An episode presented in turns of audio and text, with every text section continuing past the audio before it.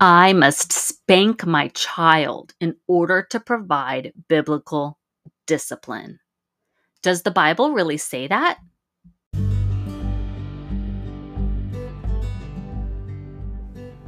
Howdy, friends, and welcome to His Redemption Roads Season 2.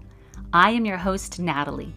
In this series, we are challenging common beliefs people have and often think are in the Bible to see if they are true or not, and ultimately break off chains of religion or tradition to usher us on toward freedom and the road to redemption.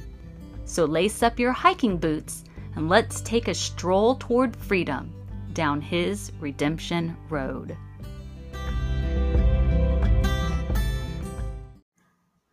I must spank my child in order to provide biblical discipline. Does the Bible really say that? Today, we are going to talk about the controversial topic of spanking and what the Bible really says about disciplining a child. Should we spank? Should we not spank? What does the Bible actually say about correction and discipline? I have heard it said that hitting, spanking, and even beating a child is needed to get hell out of them. And I've even heard strangers in public grumble under their breath about a misbehaving child in the grocery store or the shop and how they wish the parent would just spank them and get that child back into line. But is this a biblical teaching or a misinterpretation of Scripture? There are many scriptures on both how to raise and discipline children, and today we will walk through a handful of those to parse out the truth of what they mean. But in order to understand the fullness of some of the scriptures today, we need to define discipline. What is discipline? Well, according to Wordnik, discipline is training expected to produce a specific character or pattern of behavior, especially training that produces moral or mental improvement. Control obtained by enforcing compliance or order. Controlled behavior resulting from a disciplinary training, which hopefully results in self-control. To train by instruction and practice, as in following rules or developing self-control. And discipline is also a synonym to the word teach.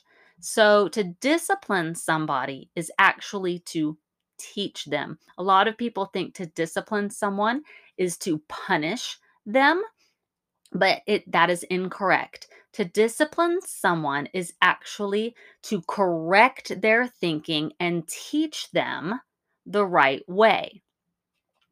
I am pulled toward the first definition of training to produce a specific character or pattern of behavior, and also the definitions of enforcing compliance or order with the desire to lead to self-control. So the end desire of enforcing a compliance or an order or a training is to produce a specific behavior or to lead to self-control. And this begs the question, how do we train or enforce a matter that helps lead to self-control? Well, let's look at a few scriptures, dive deep, and get to the heart of the matter. So hold on to your hats because we are going to take some difficult verses and tie them up in a nice, neat bow of wisdom and understanding. Okay, so let's go into these difficult verses. First, we read in Proverbs 22:15. All of the verses today are from the New King James Version, and it says, "Foolishness is bound up in the heart of a child. The rod of correction will drive it far from him." So this begs the question, what is this rod of correction? Let's kind of keep that question in our mind. We read again in Proverbs 23:12 through 14. "Apply your heart to instruction and your ears to the words of knowledge." This first part of this verse is talking to the parents. It's talking to us. We are to apply our heart to instruction and our ears to words of knowledge. That basically means parents, guardians, we're supposed to be listening to God. Okay? Then it goes on to say, do not withhold correction from a child, for if you beat him with a rod, he will not die. So that's the question. What are we doing? Beat him with a rod, he will not die? Well, we're going to find out what that means. And then it says, you shall beat him with a rod and deliver his soul from hell. Okay, again, the question is, what is the rod that you beat the child with? And what delivers a soul from hell? Because that is tied into this. And we have to know the answer to that. Proverbs 29 verse 15 states, the rod and rebuke give wisdom, but a child left to himself brings shame to his mother. Well, there's that rod again. And I can't wait for us to find out what it is.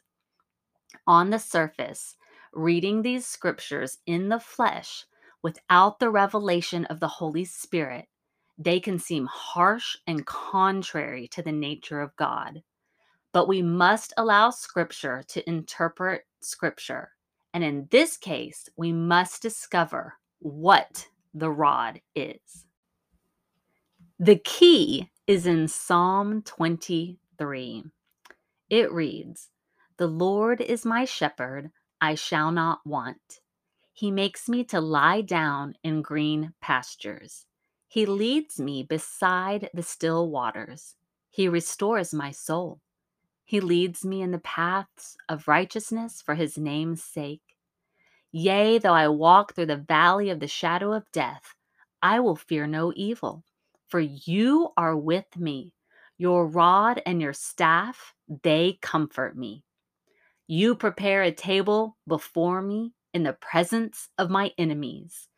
You anoint my head with oil, my cup runs over. Surely goodness and mercy shall follow me all the days of my life, and I will dwell in the house of the Lord forever. So for a shepherd, the rod is his tool to guide, train, rescue, and protect his sheep. If we go back and look at verse 4, it says, yea, though I walk through the valley of the shadow of death, I will fear no evil, for you are with me. Your rod and your staff, they comfort me. Now, I have never been comforted by something that I thought was going to beat, hit, or hurt me or cause me pain.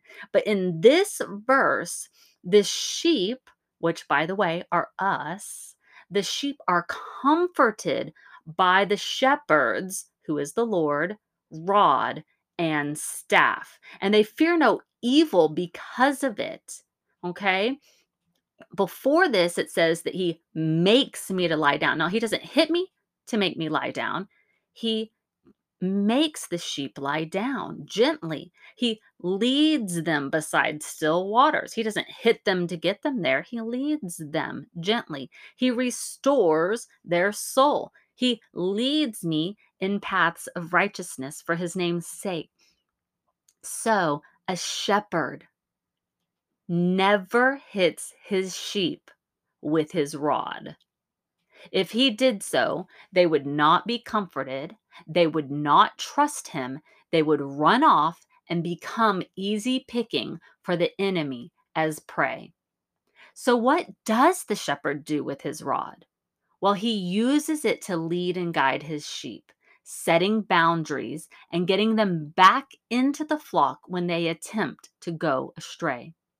He uses the hook to rescue and snatch back a sheep from danger, maybe the edge of a cliff or an approaching predator.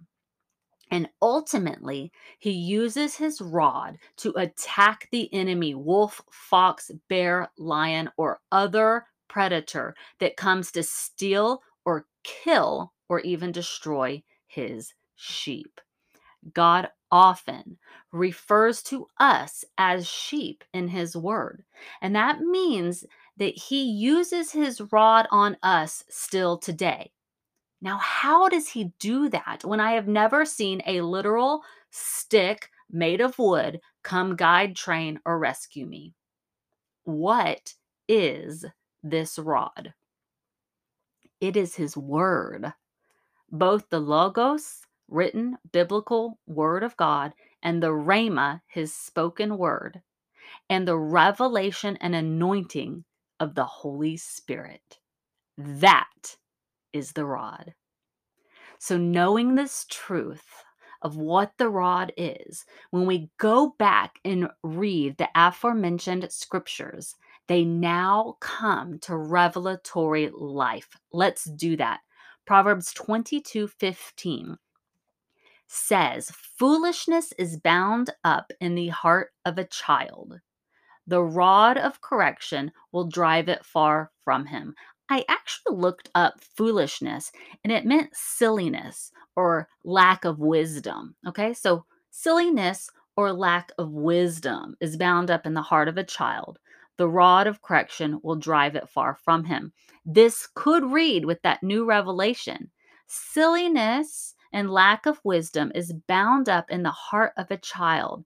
So use the rod of correction, which is the word of God, so that this foolishness will be driven far from him. Proverbs 22:12-14, originally it reads, "Apply your heart to instruction," that's us, "and your ears to words of knowledge," hey parents, that's us.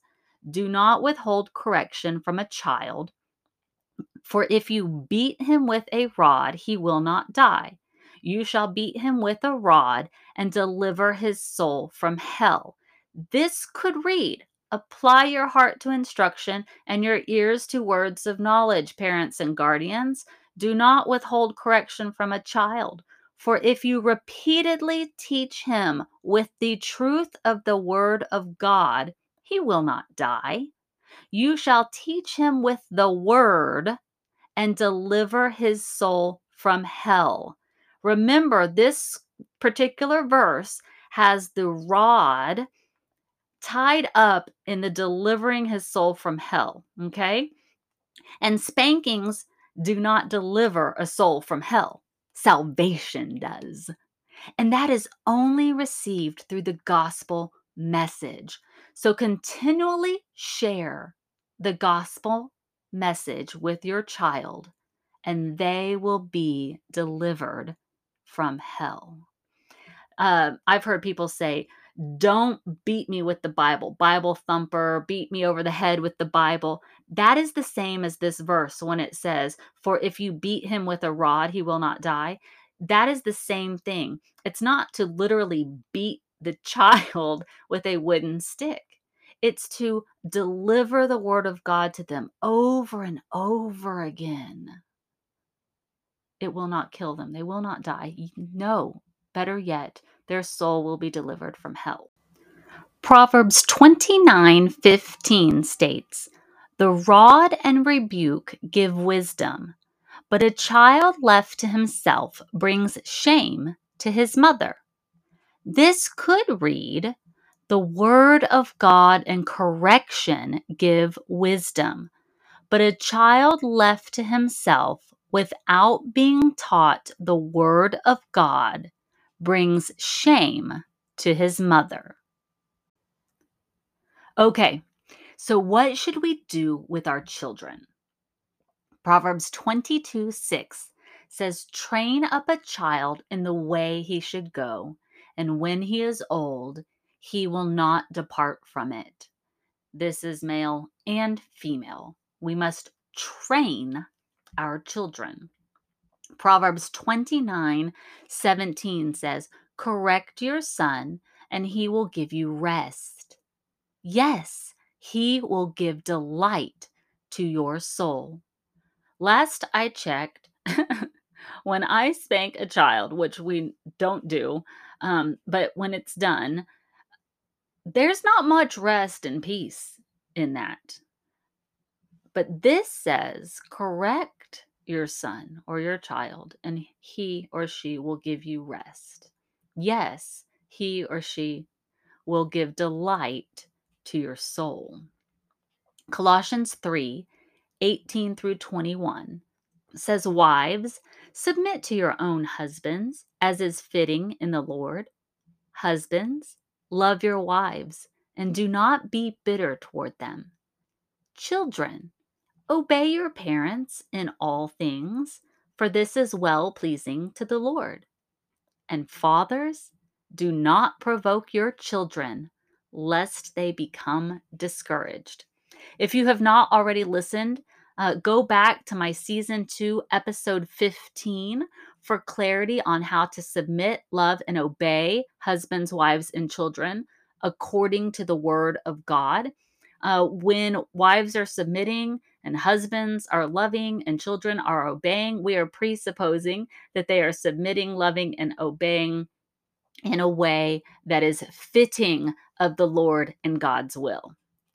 So the key I want to highlight in this particular passage of Colossians 3 is, fathers, do not provoke your children, lest they become discouraged. Men, this is a mandate to the fathers. You have the ability to encourage, teach, and train your child so they will grow and thrive according to God's kingdom.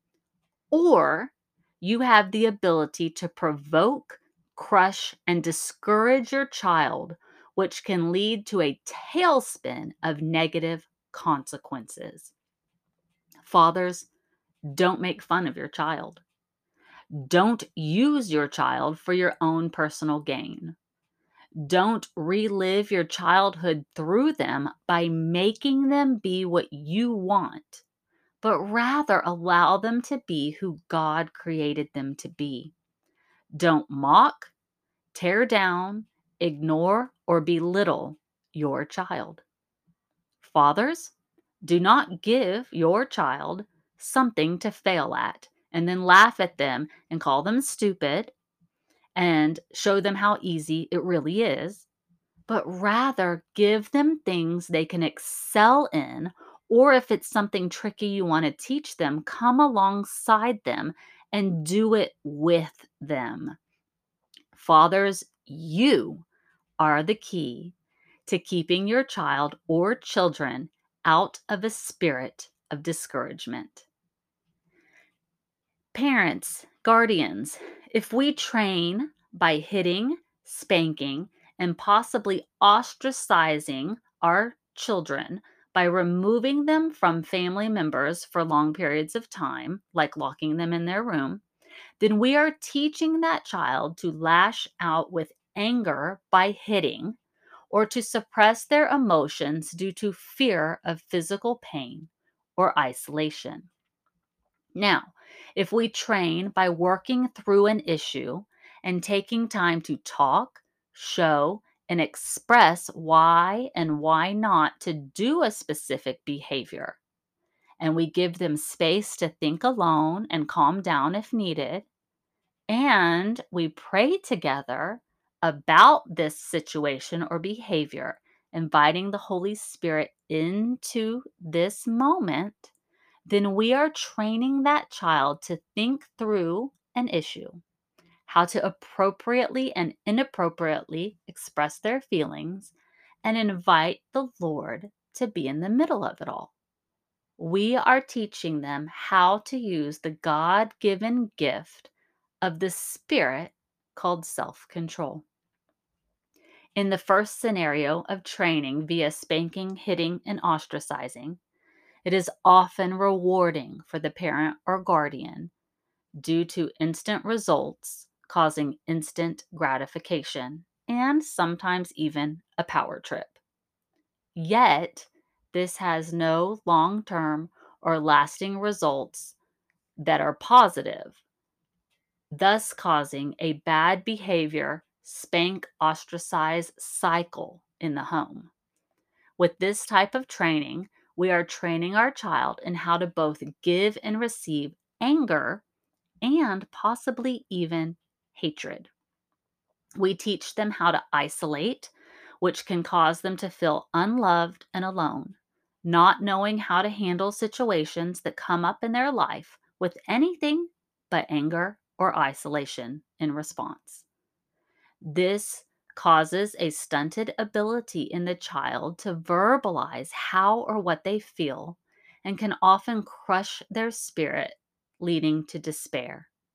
This particular style of training a child can also cause negative self-talk within the child's personal thought narrative and lead to self-hatred and self-harm.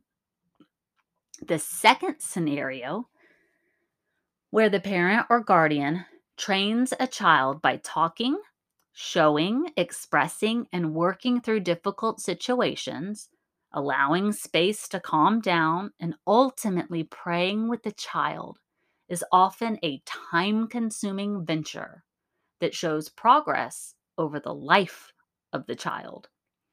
Sometimes there's a lack of instant compliance from the child, and the amount of time a parent must spend with the child in this method is often a turnoff for the parent or guardian. But if they will use this method, it will yield huge rewards.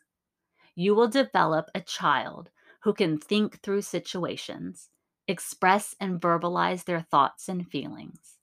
A child that is empowered with social skills and tools to help guide them through difficult situations in life and even help them feel equipped, loved, and cared for by the parent that took the time day after day and year after year to mold, shape, build character, teach, and guide them. And since you taught them to pray and invite the Holy Spirit into the situation to change hearts, attitudes, and give wisdom and guidance, you have also taught this child to go to the Lord in all areas. So the statement from the beginning, I must spank my child in order to provide biblical discipline, spare the rod, spoil the child. Does the Bible really say that in that way? No, it is not true. We are called to a higher calling of leading, guiding, training, and equipping the child that is under our care with what they will need in this world. And we must use the rod as a weapon against the enemy who comes to steal, kill, and destroy. Has your way of training your child not been working? Do you fear that your child's too old to change what you've been doing? Sit together with them and talk to them about what you want to do going forward and what you no longer want to do, and pray together about it. Get their input. Open those lines of communication. Change from your old ways to God's ways today and reap the benefits of training a child in the way that they should go. And when they're old, they won't depart from it. Let's pray. Dear Heavenly Father, I thank you so much that you are God, and you are good, and you are seated on your throne, and you are our shepherd, and we are your sheep, and you lead us and guide us and correct us and train us because you love us. And Lord, I pray that you would teach each parent and guardian out here to do the same with the children that are under their care, to lead them and guide them and teach them into all truth and wisdom and knowledge from above, that they would be able to teach them who God is and how to hear God's voice, and that we would raise a mighty generation, not of children that grow up to be weak and scared and defenseless, but of children that are strong and empowered in the Lord and know how to fight off the attacks of the enemy, because we took our time day after day and year after year to pour into them. And sometimes it took 5 minutes and sometimes it took 5 hours to deal with a particular situation. God, give us grace and longevity and wisdom and discernment in the moments that it takes more than just a few minutes. And God, help us to raise a generation that is bold and powerful for you. We love you, God. We praise you, Lord. In Jesus' name, amen.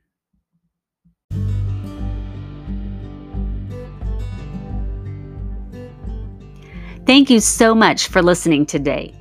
I have a new marriage workbook out on Amazon called The Mission of Marriage. Go check it out along with my memoir, Healing Wings.